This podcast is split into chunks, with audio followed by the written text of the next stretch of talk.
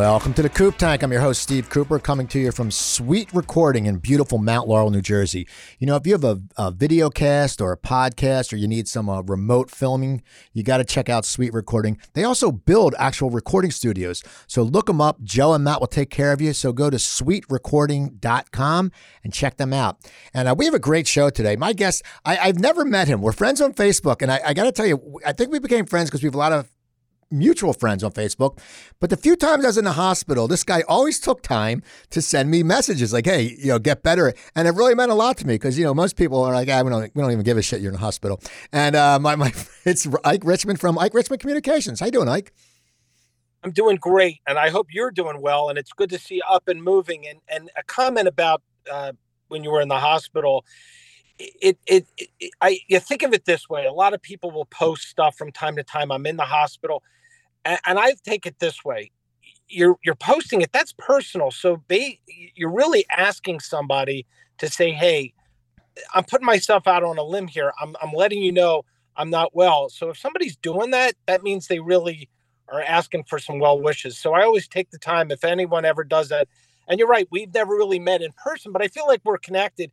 And when I saw you were going through some troubles, I said, Steve, hang in there. You got this. You're going to be okay and and it's great to see that those well wishes have worked. Well, yeah, you know, and it means a lot because you sit there. It's like, you know, I never worried. I had I had a card two cardiac two and a half cardiac ablations, five cardioversions. It was because of a regular heartbeat.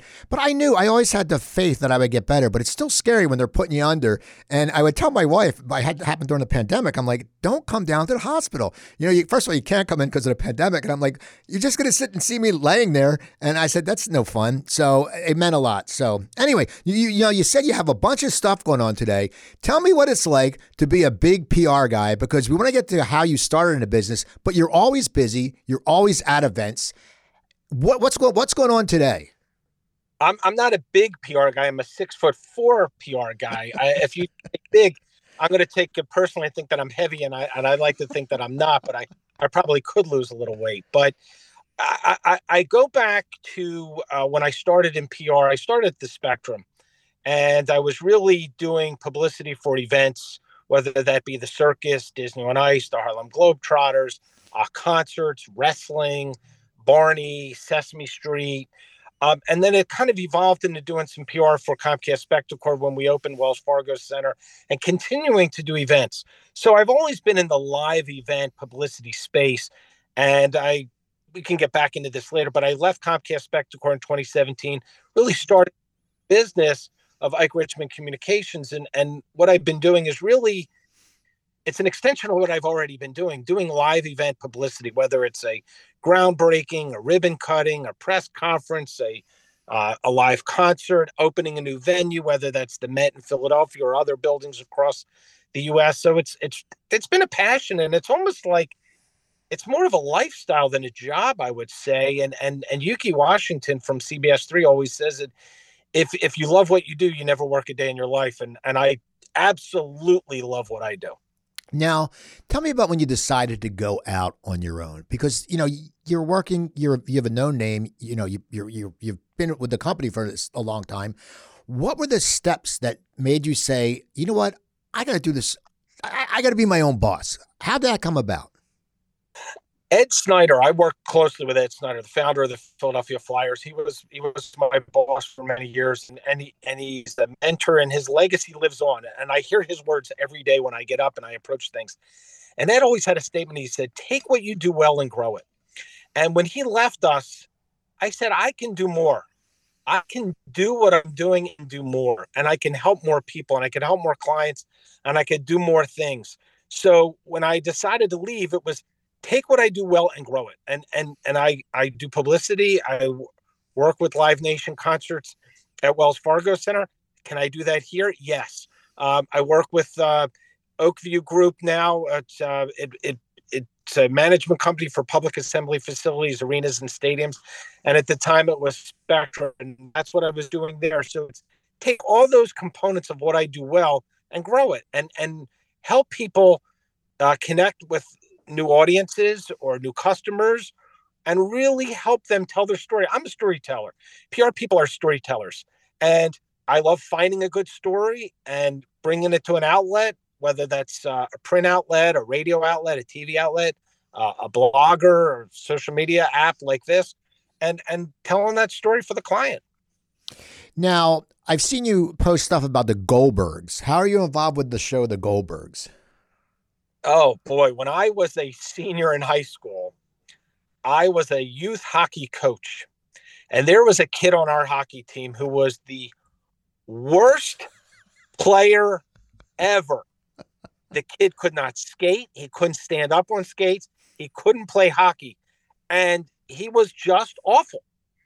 And years later, a show comes on the air about this hockey uh, kid did hockey, and a friend called me up and he said, um, "Did you watch the episode of the Goldberg last week?" I said, "No, I didn't." He goes, "I think the kid that you used to coach is the kid in the episode."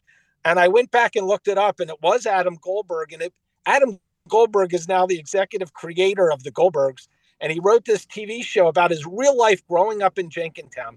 And what would happen was every episode, one of the characters, Barry Goldberg, wears a Flyers T-shirt in every episode.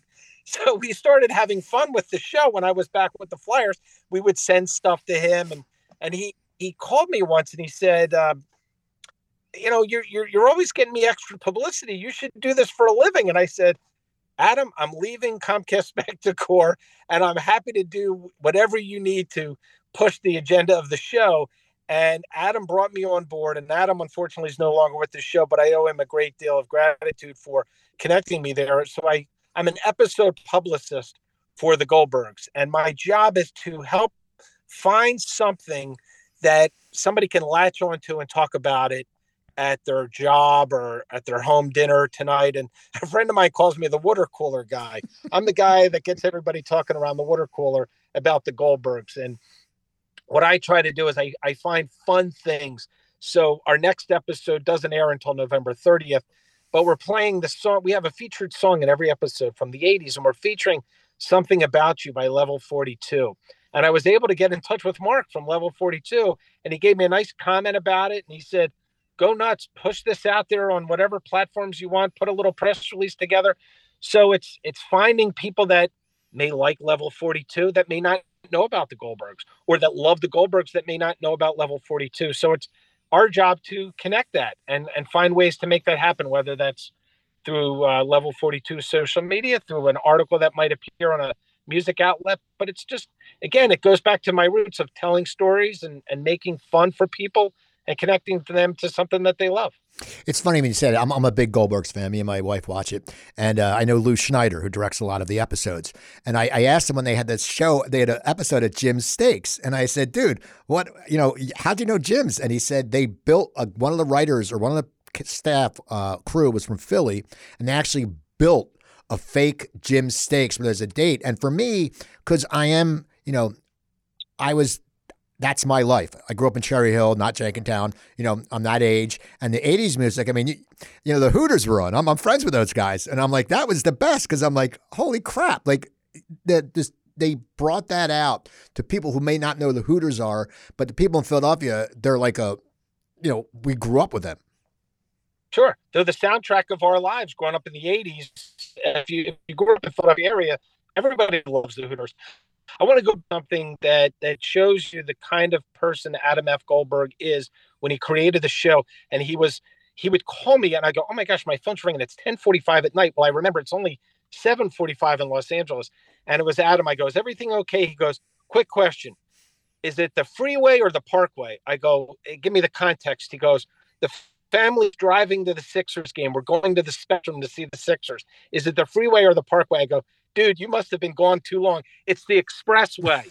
he, That's right. It's the Schuylkill Expressway. I said, it's not the Schuylkill Expressway. It's just the expressway. He goes, got it. So if you watch that episode, uh, Jeff Garlin, who, who, who played Murray, he's no longer on the show, but he goes, guys, we're on the expressway and we're going to the Sixers game. So it's like that was my one contribution to one of the episodes is, is clarifying things for the show, and we have a lot of fun with that. And they try to authenticate it and make it as real as possible about being in Jenkintown, being around the 80s. And and I, I remember one episode, I, I, it was an episode, but Dallin Pavey, who's married to Dave Uosikkinen of the Hooters, I think she wrote to me and said, Why don't you ever get the Hooters on? And I I, I told her who to contact, and they got the Hooters on, and and they brought the whole band out there, and and Rob sent me a note. He goes, "Hey, they had us on. I think they filmed us for like an hour and used about four seconds." I said, "That's Hollywood, Rob. You know, you get on and you're lucky you're on."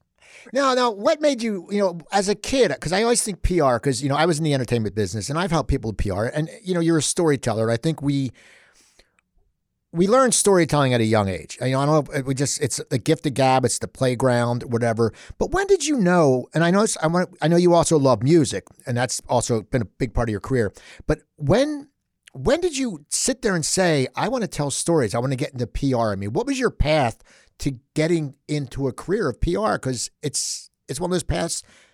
You know, I I I didn't know what PR was until it hit me in the face, and I, and I'll tell you this is a true story and i tell this and it's i really tell this for students and and i want the audience to hear this through because it'll make sense but i went to the university of maryland proud here by the way uh, i went to the university of maryland and i didn't know what i wanted to study and i i started saying i was going to be in physical therapy and i kept listening to the radio i kept taping things on the radio i kept making mixtapes and the guy goes why are you in that career? You should be in radio. And I walked over and they have a radio station in Maryland.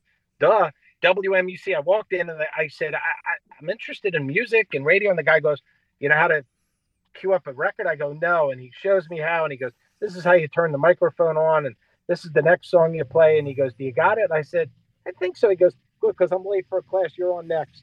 So I, I kind of started at WMUC and I, I ended up getting a shift and I, I had a, a rock show and had a good following. And one day there was a two guys were out in the lobby and they were they were talking and I said, "Is everything okay?" And the guy goes, "We need somebody to go to the Cap Center tonight. Uh, the the Caps are playing the Flyers. We need somebody to interview a couple of players after the game. We'll put the sound bites on the air." I go, "Time out. I grew up in Philadelphia. I'm a Flyer fan. I'm going. I'm in." So I go to the game and I'm sitting in the press box and I'm sitting next to this guy, Mark Piazza, He's the PR guy for the Flyers. And uh, I, I said, you know, I'm graduating next year. And he goes, here's my card. Call me. And I, I, I called him and he said, I have one job. You're going to be a press box steward. You keep the soft drinks cold, the coffee hot, 25 bucks a game. You in? I said, absolutely. First game, in walks the legendary voice of the Flyers, Gene Hart. Gene Hart I said, Gene, I've been sending resumes to your radio station. Nobody ever answers. Nobody ever responds. He said, here's what you're going to do. You're going to call tomorrow and you're going to tell this person I told you to call. So I called the next day. They bring me in for an interview and they give me a job as a producer at WIP. Um, I'm going to produce the Howard Eskin show, three o'clock in the afternoon to seven o'clock at night. Sounds great. I'm a morning guy. What am I going to do all day long till three o'clock? Well, wait a minute. They gave me a press pass. I'm going to go to Flyers game practice, Sixers practice. I'm just going to get my name out there. And I started networking. And I'm going to hit pause here for one second to let the story goes like this. It, it's not what you know, it's not who you know, it's take advantage of opportunities that exist. And if you think back, so I was at WMUC. Two guys said somebody needs to go to the game tonight. I go to the game. I sit next to Mark Piazza. Mark gives me a job at the Spectrum. The Spectrum leads to me talking to Gene Hart. Gene Hart gets me a job at WIP. I'm at WIP. I have a press pass, and I'm in the hallways of the Spectrum. And the great Larry Rubin, may he rest in peace, comes up and he says, "Why are you here? And what are you what are you doing? And why are you here? And who the heck are you anyway?" I said, "Ike Richman, WIP." He goes, "You ever think about a career in PR?" I said, "PR." I, I grew up in Philly. I like Philadelphia. Don't know much about Puerto Rico. Not interested in moving right now. So that's my first in touch with what is PR. And he goes, No, PR is public relations. You seem to know a lot of people. You're a hustler. You know how to make things happen. Do you have any writing samples? And I said, uh, Yeah. He goes, Bring them in tomorrow. So I went home and I started writing my samples. So I, I went in and I interviewed with Larry, and Larry said, We're going to take a chance on you. I had zero, Steve, zero PR experience but he saw something in me that said you can do this. And it was just by working with people. And on my first day on the job first day on the job guess who i run into? The guy that i sat next to at the cap center in the press box mark piazza. And he goes hey they hired you here. I said yeah. He goes i'm going to give you some advice. Take it or leave it. He goes don't worry about what you know or don't know. Take care of people and you'll go really far. And, and that is true advice. It's take care of people, listen to them, see what they need. I never say no to people. I may say not yet, or let me find a way to make it work. But it's always about taking care of people, taking care of the artists that I work with, taking care of the clients that I work with. Those are some real advice that I, that that has stuck with me, and and I learned all of this from from being with great people. Now, how did you start growing up the ranks. You start, you know, as you said, you had no experience, and but you, I mean, but you have life experience, and that's so important. You know, you, you've talked to people. So how did you know um, when? Well, how did you start growing in the business? Well, how did so I, I surrounded myself with good people, and and I'll start with the concert business for a while for a minute, but at shows, it, it, my job at a concert back at the day at the Spectrum or Wells Fargo Center was really just escorting the photographers into the pit and walking them out. But but to get the photo passes, you had to go to a tour manager or, or a production manager, and instead of just saying, "Hey, I'm here for the passes," and walking out, it's like, "Hey, where do you guys come from before here? Oh, you were in Baltimore. How was Baltimore? Where are you heading next? Oh, Pittsburgh you're looking for it. Did you see anything in Philly? Hey, let me get you some stuff. And I would always get flyers, T-shirts, and leave them in the production office, or make sure their stay was a little bit better than than the other arenas. And I would start to network, and we'd go sit in catering, and you, I would talk to the promoter, or, uh, and then this guy Jeff Gordon would show up, and I'd start networking with Jeff. And now I work with Jeff at Live Nation. Jeff and I would work together backstage when he was bringing shows to Wells Fargo Center to the Spectrum now we're working more closely together at the Met or uh, Camden or Atlantic City or other shows. So it's and, and, there's a lot of people like that. It's just networking with people and listen to them and spending a lot of time talking to them. And and Steve, when I left the job, the first thing that I did to get my name back out there was I and I recommend this to a lot of people if they're in their in a career switch switch. Go out for coffee or lunch with a different person every day and just chat. Just chat. You know me. I know you. You know what I can do. You know what how I can help you if you need me. You know where I'm at. And and I had a lot of those conversations, and we just aligned up like that, and just just your results carry your your your reputation. So if you can produce, great. If you can network, great. And you can connect the dots, great. And that's that's how I kind of got to where I'm at. Tell me about some of the events you've you've worked with. I know we had talked. You're a big Van Halen fan, and uh, you probably met a lot of great uh, musicians that you're fans of. But you know, I, are you? I think you're a big Phish fan, aren't you? Because I, I, see you posted about Phish. I, I, I like to say that I'm in the Phish family. So uh, yes, Van Halen is my number one band. Huge, huge, huge, huge fan. We can come back to that. Uh, but but I like Phish. I really admire what they do. They are extremely talented, and they're geniuses at what they do. They're always. I was thinking about this today. They continue to redefine themselves and expose themselves in ways that are going to grow their audience and they continue to set the barrier or the barometer as high as they can but what happened was I, I, had I had heard their music in 1992. I had never seen them, but my phone rang in December of 1995 from Brad Sands, who then was the tour manager, and said, "I'm bringing Phish into Philadelphia. We, we play the Spectrum tomorrow my guys are big flyer fans. Anything you could do. And I said, Brad, you tell me what hotel you're staying at. I'll pick you up tomorrow and I'll take you to flyer practice. And we went to practice and I brought Trey Anastasio, I brought Mike Gordon, and I brought Page McConnell. And we went to flyers practice. Uh, Jon Fishman didn't attend with us. And they got to meet John LeClair and they met Bob Clarke. And we, we just had a great bonding of a day. And I stayed in touch with the guys. And again, it goes back to giving guy bands and artists things that they want when they're in town, giving them a great experience. And and I've stayed in touch with Phish since that encounter in '95.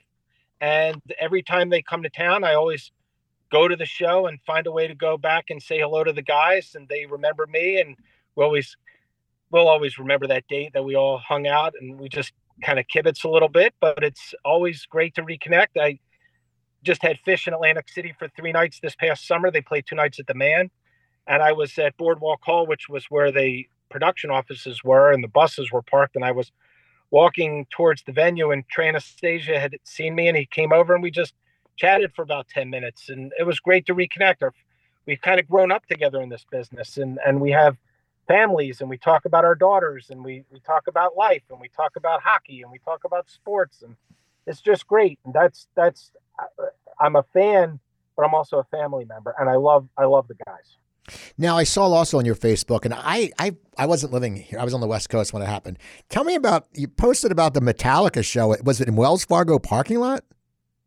So back in 1997, and, and you're going to bear with me as I, I I supposed to be in an event, so I'm going to walk closer to the event just to keep my eye on things. But back in 1997, Metallica made an announcement. They were releasing an album, and they wanted to do a one-off show they're going to do a one-off show, uh, and they're looking to do it in a parking lot. And they were calling it the Million Decibel March. This was right after the Million Man March in D.C. a few months earlier. So the band wanted to do a Million Decibel March, if you will, and they put it out there. Hey, we'll come to your town. So there were some behind-the-scenes dealings that they were going to do the show in Philadelphia, and when word got out that they were going to do a million decibel march and do it in Philadelphia, Jim Kenney, who's now our mayor, at the time was councilman at large, and he said, Whoa, whoa, whoa, whoa. We're not having a million people outside Wells Fargo Center, and we're not having a show that's going to be a million decibels. And city council tried to stop the show.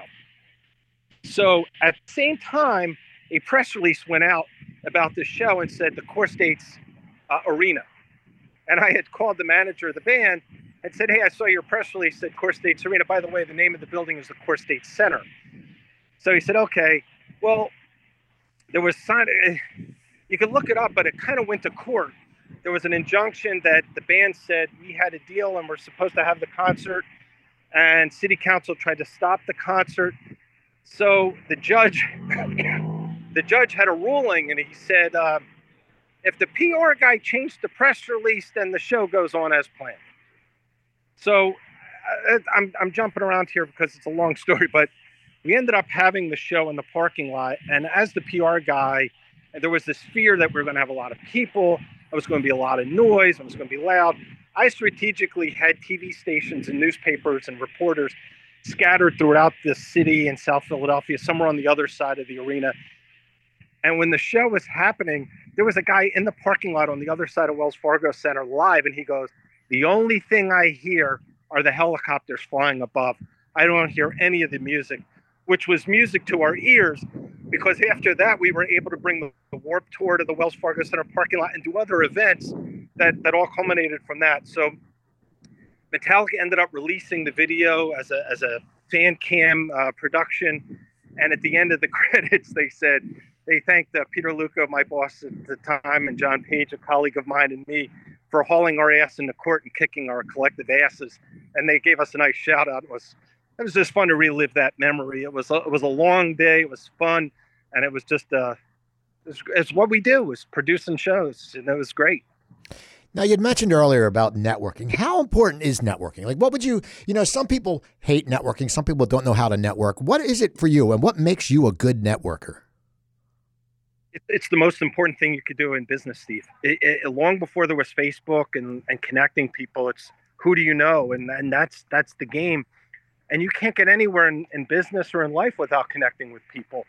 And for networking, for me, some of my secrets or some of my techniques are when you meet somebody and they give you a business card, take the business card and turn it over and write down three things about that person that you'll want to remember. Oh, he has two kids, went to Penn State, loves tuna fish salad sandwiches from Lee's Hoagies. Just put that on the back of your car. And when you're going to meet with them or you're going to call them, it's like, hey, how the kids doing? Hey, how about that Penn State game on Saturday? Hey, want to grab a tuna sandwich from Lee's lately? So it's like you're connecting with them and you resonate with them, and they're like, oh my gosh, this guy remembers me.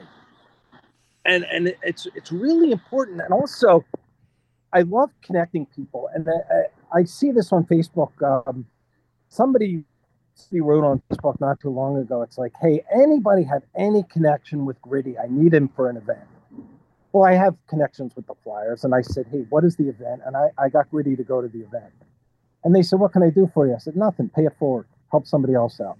But it was it was connecting people, but it was it was looking out for people. But it was like, and you know what? They called me recently for some more work because I'm, I help them out. So it's networking, it's listening to people, taking care of people, and just helping people. And that that's that's the key. And you can't I don't think you can get far without networking. I don't think so. I think you need it. And I think it's the most essential thing. It's all about relationships. And I talk about this a lot in business with a lot of people.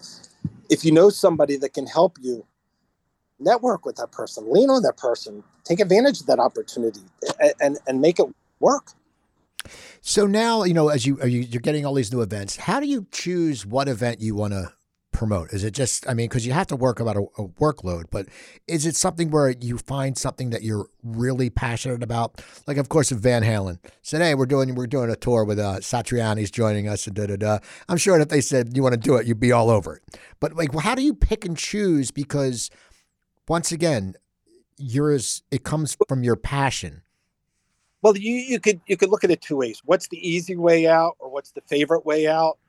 or what's the one that's going to need the most work? And sometimes I will give up the opportunity to take Joe on a tour because a client really needs my help on something. So it's which one is the one that needs the most help is where the priority is. So, yeah, as much as fun as it would be to go um, to see a show this weekend, we had Michelle Obama at the Met Philadelphia, and we had a lot of stuff that was going on, so I stayed back for that. So it's it's sometimes it might be fun to go to an event or say I want to be there, but I, I find more fun and the rewards of of doing the work that needs to get done and making things happen.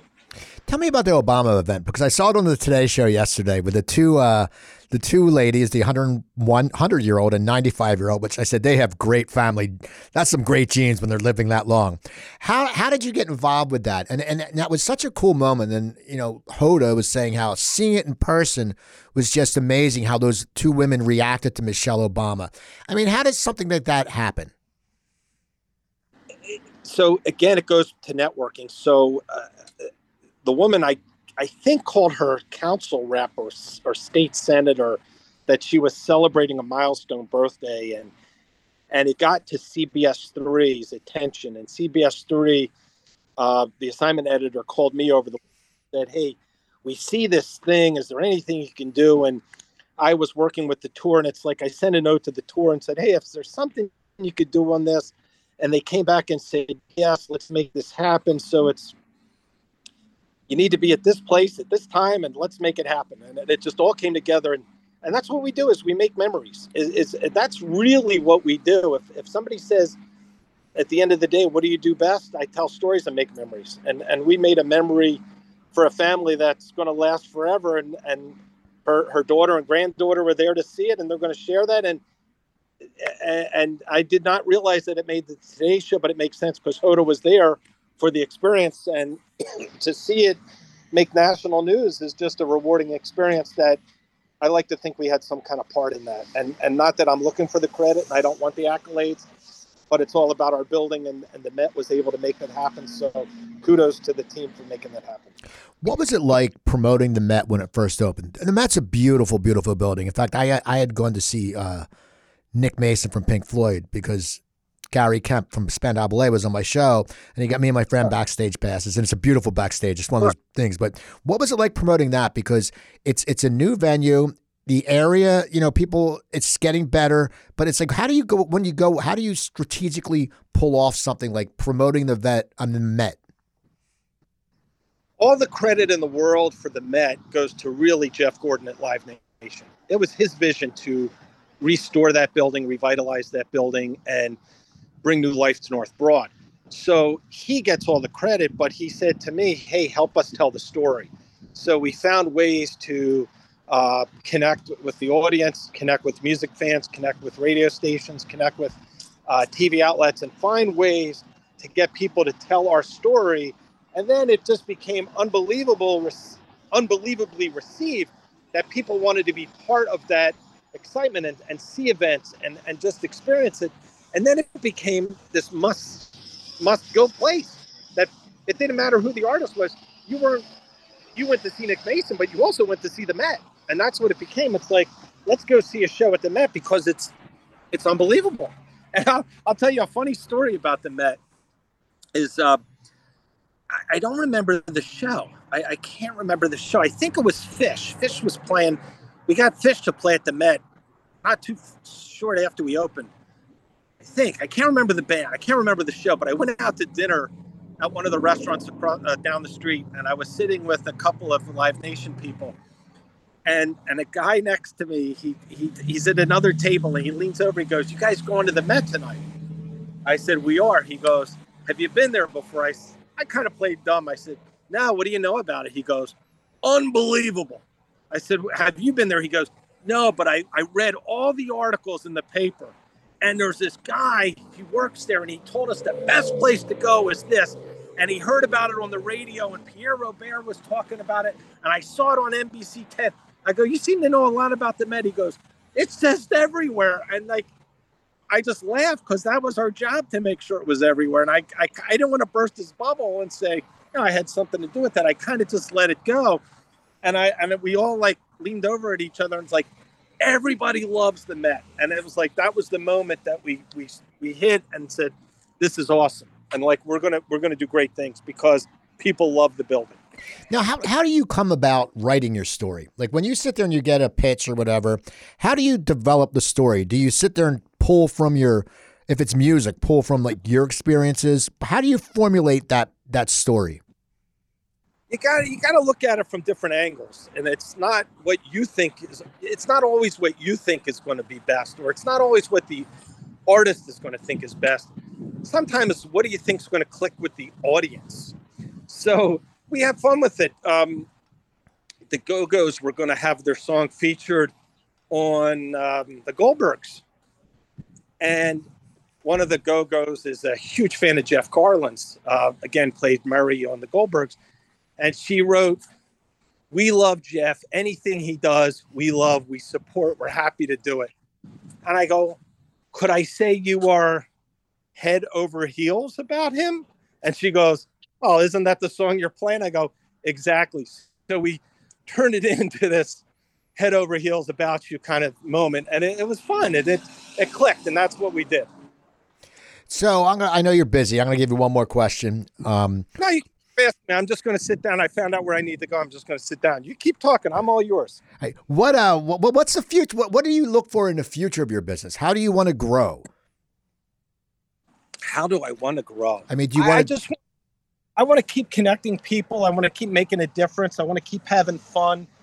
And I, I just want to keep experiencing good things for people and, and making people happy and get what they want. And, and whether that's uh, a fan that wants to go to a show or that's somebody that wants to go to a building or wants to tune in and watch a show. And there's there's a lot of nonprofits that I work with, and I'm very passionate about my work in the nonprofit space because nonprofits can really make a difference in the community.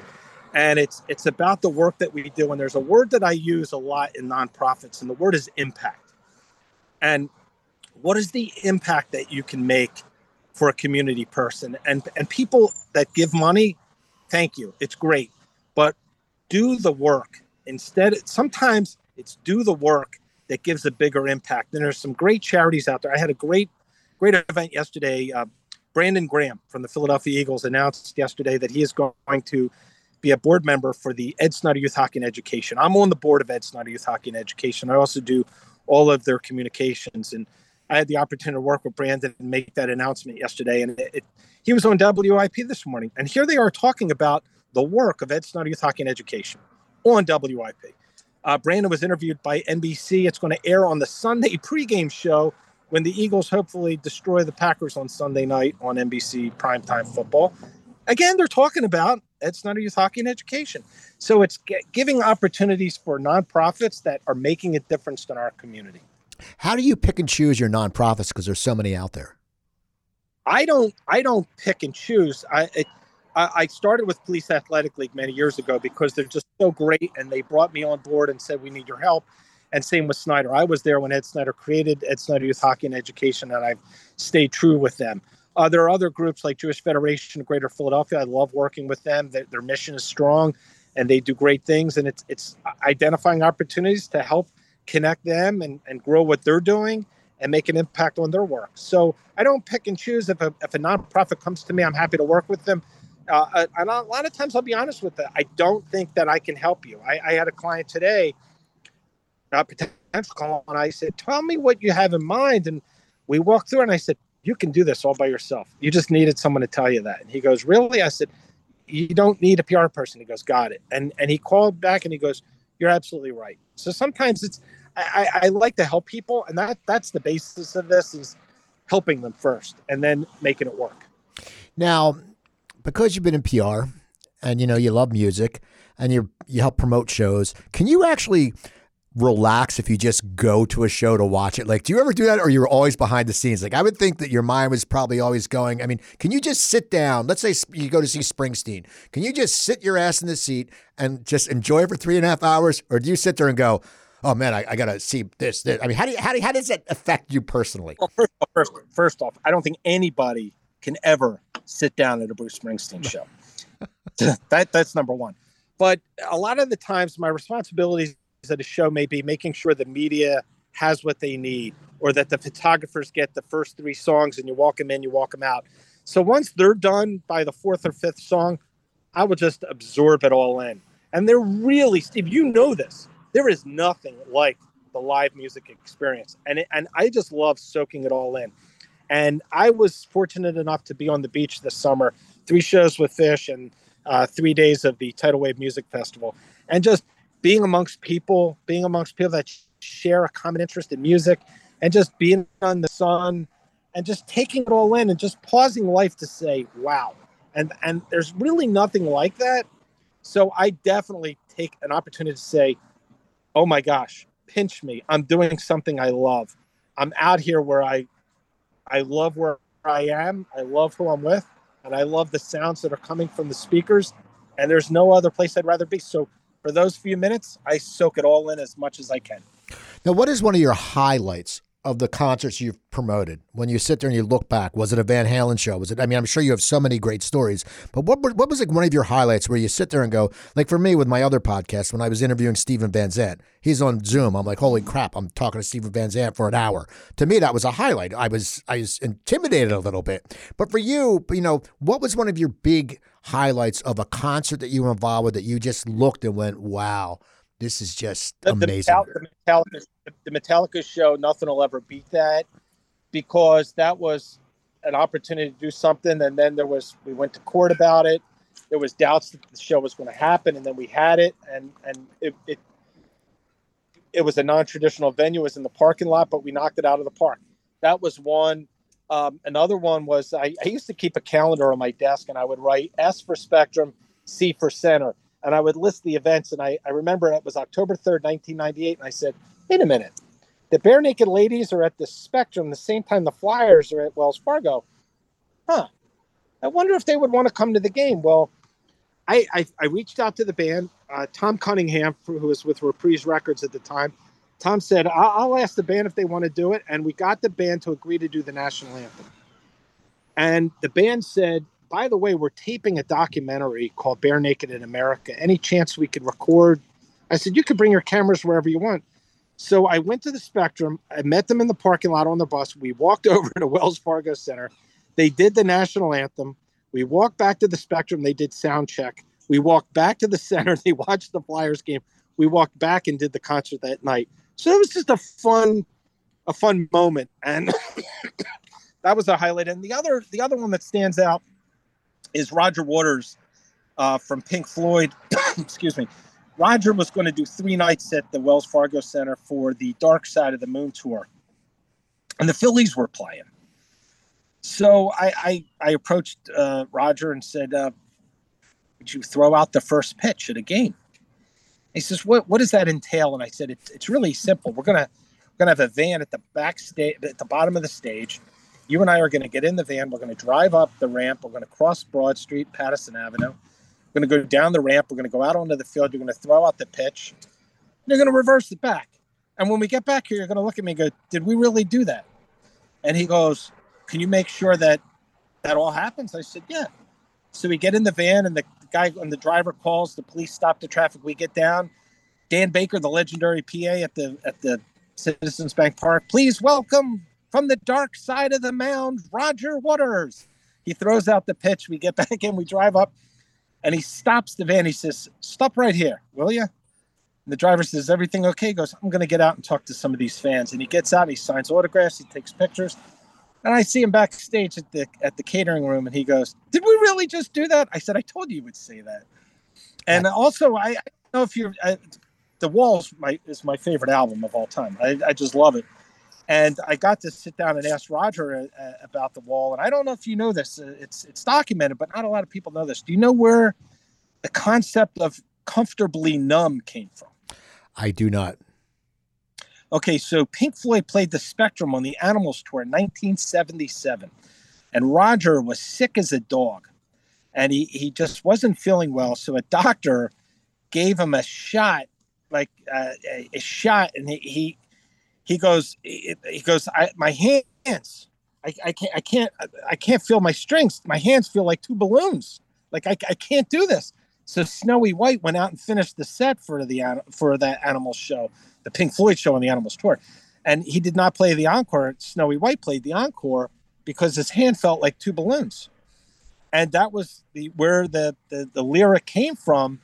And that experience, the, the wall is sort of, if you know the album, it's about an overprotective mother, a guy who loses his father in the war, and then this this artist who who builds a wall around himself because he can't be around people, and he is afraid to go back on stage, and the doctor comes to help him, and it's that doctors that scene from backstage at the Spectrum. So Roger and I talked about it that night, and it just had an opportunity to ask the guy that wrote my favorite album questions about the album. So it was just a, a fun memory to go back to your questions, like what stands out. Uh, but I, have worked with a lot of artists, and and there's some great ones. Uh, Garth Brooks was great. Uh, Dave Matthews was great. Pearl Jam closing the Spectrum was great. We had a lot of fun with them. Uh, I got to work with the Rolling Stones. I got to work with the Who. Um, just a lot of artists. I got to work with Destiny's Child before Beyonce became Beyonce. I worked with Boyz II Men for many years, and just Billy Joel. I've worked with a lot of Billy Joel shows and, and with him for many years, and just I just love being around music. It's it's it's a it's a hobby, it's a passion, and it's a lifestyle, and I love it. One final question: What was it like t- to you? Because I was on the West Coast when it happened. When the Spectrum closed, was that like a broken heart thing for you? I mean, what was that like? Uh, I remember meeting with Ed Snider and said, We're going to close the spectrum. And I said, Oh my gosh, Ed, that's your baby. He goes, Yeah. I said, Well, I have three goals in mind. He goes, What are they, Ike? I said, I want to do a book. I want to do a commemorative book. I want to do a, a documentary. And I want to do a website. He goes, Ike, you get no budget for this, no budget. So I worked with Comcast Sportsnet Brad Now. Uh, Brad Now produced the documentary. We got him interviews with Billy Joel. We got him interviews with Mickey Hart of the Grateful Dead. He interviewed Christian Laettner. He interviewed circus performers. He interviewed Bob Clarke. We interviewed Wayne Gretzky. Great documentary. Great documentary. Uh, I partnered with the Daily News and we created a book called God Bless the Spectrum. And we did a website that was called rememberthespectrum.com. And it became a site where you could buy uh, merchandise. So we did it all without any budget and it was uh, successful. And Ed was pleased with everything. Um, it, this, it was it was time for the Spectrum to go. Um, and and something that Ed Snider and I talked about a lot was if you think about it, it was bricks and mortar and a lot of memories. And while the bricks and mortar may not be here, the memories will never fade. Well, that's awesome. I, I, want to thank you for taking the time to come on the show. I know you're a very busy guy. How can people get in touch with you? How, how, how do we find out what's going on with Ike's World? Uh, I have a website. It's called getmepress.com. You could find me on LinkedIn. You could find me on Facebook, Instagram, or Twitter at Ike underscore Richman, R I C H M A N. I chat everybody, and and and and look, you, you, and I, we met on Facebook, and we're we're chatting now. So I'll I'll chat anybody. I always encourage people if you have a question or you're unsure of something, send me a private messenger. I'm always here to help. So people go check him out. Ike's great. You know, look and just go back and listen to some of the concerts at the Spectrum. You can find actually a list uh, on on the, online that has all the concerts that are there. And I went to so many different ones. I was just talking about the Foghat Blue Oyster Cult concert years ago, and uh, so you know, who, you know who curated that list? You. There you go. See that? So people, you want to check that out. So people also go to. Uh, thecooptank.podbean.com or Amazon Music or Spotify or iHeartRadio and look up the Coop Tank. You can find a bunch of episodes up there. Go to my other website, coopertalk.net. I have over 935 celebrity episodes. I want to thank my producer, Mr. Joe Gangemi, and look into Sweet Recording to do a great job. So I'm Steve Cooper, and I want to say thank you guys and have a great day.